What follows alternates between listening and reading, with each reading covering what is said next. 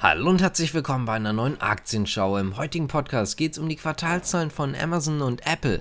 Danach schauen wir auf BYD in Indien. Die vorgelegten Zahlen von GoPro, Coinbase und Airbnb gehen wir ebenfalls nochmal durch. Und zu guter Letzt geht es um Airbus und die ausgelieferten Flugzeuge. Ich würde sagen, wir fangen jetzt hier direkt einmal an mit Amazon, die ja doch deutlich gestiegen sind am Markt. Das liegt unter anderem daran, dass man einen Gewinn von 6,7 Milliarden US-Dollar einfahren konnte. Das ist fast doppelt so hoch, wie die Analysten erwartet hatten. Der Gesamtumsatz stieg im Jahresvergleich um 11% auf 134,4 Milliarden Dollar. Das operative Ergebnis sprang von 3,3 auf 7,7 Milliarden US-Dollar. Auch die Prognosen für das laufende Quartal, also das dritte Quartal, haben die Markterwartungen übertroffen. Hier geht Amazon von einem Konzernumsatz aus, und zwar zwischen 138 und 143 Milliarden US-Dollar.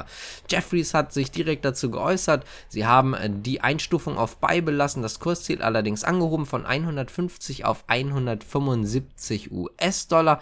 JP Morgan hat es ebenfalls angehoben von 145 auf 180 US-Dollar. Auch hier bleibt übrigens die Einstufung bei, beziehungsweise bei JP Morgan Overweight. Damit kommen wir jetzt mal zu Apple, denn Apple konnte eigentlich profitieren, gerade wenn man sich den Gesamtmarkt dagegen anguckt.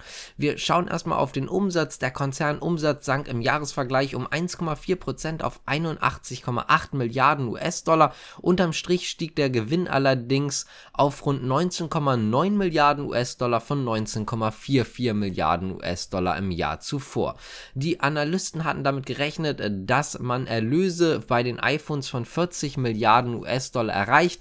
Das ist es nicht ganz geworden. 39,67 Milliarden US-Dollar konnte man erreichen. Das ist übrigens ein Rückgang von 2,4 Prozent. Allerdings ist es so, da haben wir auch gestern schon drüber gesprochen, der Absatz insgesamt auf dem Smartphone-Markt ist um 8 Prozent zurückgegangen. Das heißt also, Apple hat den Gesamtmarkt doch trotzdem outperformed. Die Marktanteile bleiben bei stabilen 16%.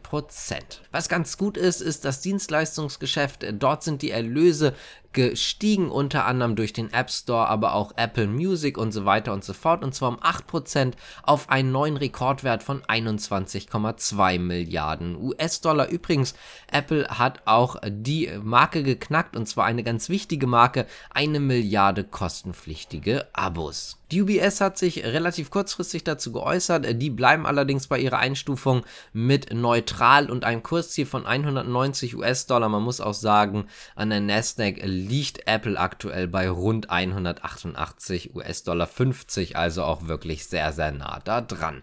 Damit kommen wir jetzt mal zu BYD und auch Indien. Wir hatten ja schon in den letzten Wochen mal darüber gesprochen, dass BYD gerne in Indien eine Fabrik gebaut hätte im Wert von mehr als einer Milliarde US-Dollar. Allerdings wollte Indien das aus sicherheitstechnischen Sachen nicht. Das Ganze ist nicht offiziell und ist es noch immer nicht. Allerdings ist es nun so, dass BYD sich am Anfang noch überlegt, hatte, zumindest was man so hört, wie man das Ganze vielleicht trotzdem machen kann, ob man vielleicht trotzdem nochmal mit der indischen Regierung verhandeln kann. Nun ist es allerdings so, zumindest laut Insidern, die berichten, dass die BYD-Führungspersonen, also mehrere Personen, gesagt haben, dass man die Pläne nun komplett auf Eis legt. Das heißt also, man geht jetzt auch einfach schlichtweg selbst nicht mehr davon aus, dass man die indische Regierung irgendwie überzeugen kann, um halt eben eine Fabrik in Indien zu bauen. Das ist im Übrigen auch nicht das erste Mal. Zum Beispiel Great Wall Motors wollte auch eine Investitionsoffensive aufbauen. Allerdings auch hier ist nichts daraus geworden. Damit kommen wir jetzt nochmal zu drei kürzeren Quartalszahlen. Fangen wir mal ganz kurz an mit GoPro. Die haben ein Gewinn, beziehungsweise eher gesagt ein Ergebnis, die Aktie von 0,07 US-Dollar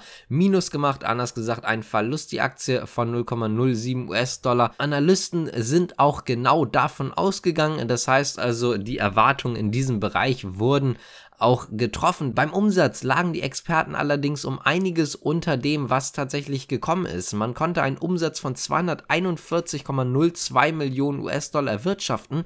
Analysten sind von 221,6 Millionen US-Dollar ausgegangen. Deswegen ist es so, dass halt die Analystenschätzung zumindest in dem Bereich leicht geschlagen wurden. Damit springen wir auch zu Coinbase. Coinbase hat einen Verlust von 0,42 US-Dollar je Aktie erzielt.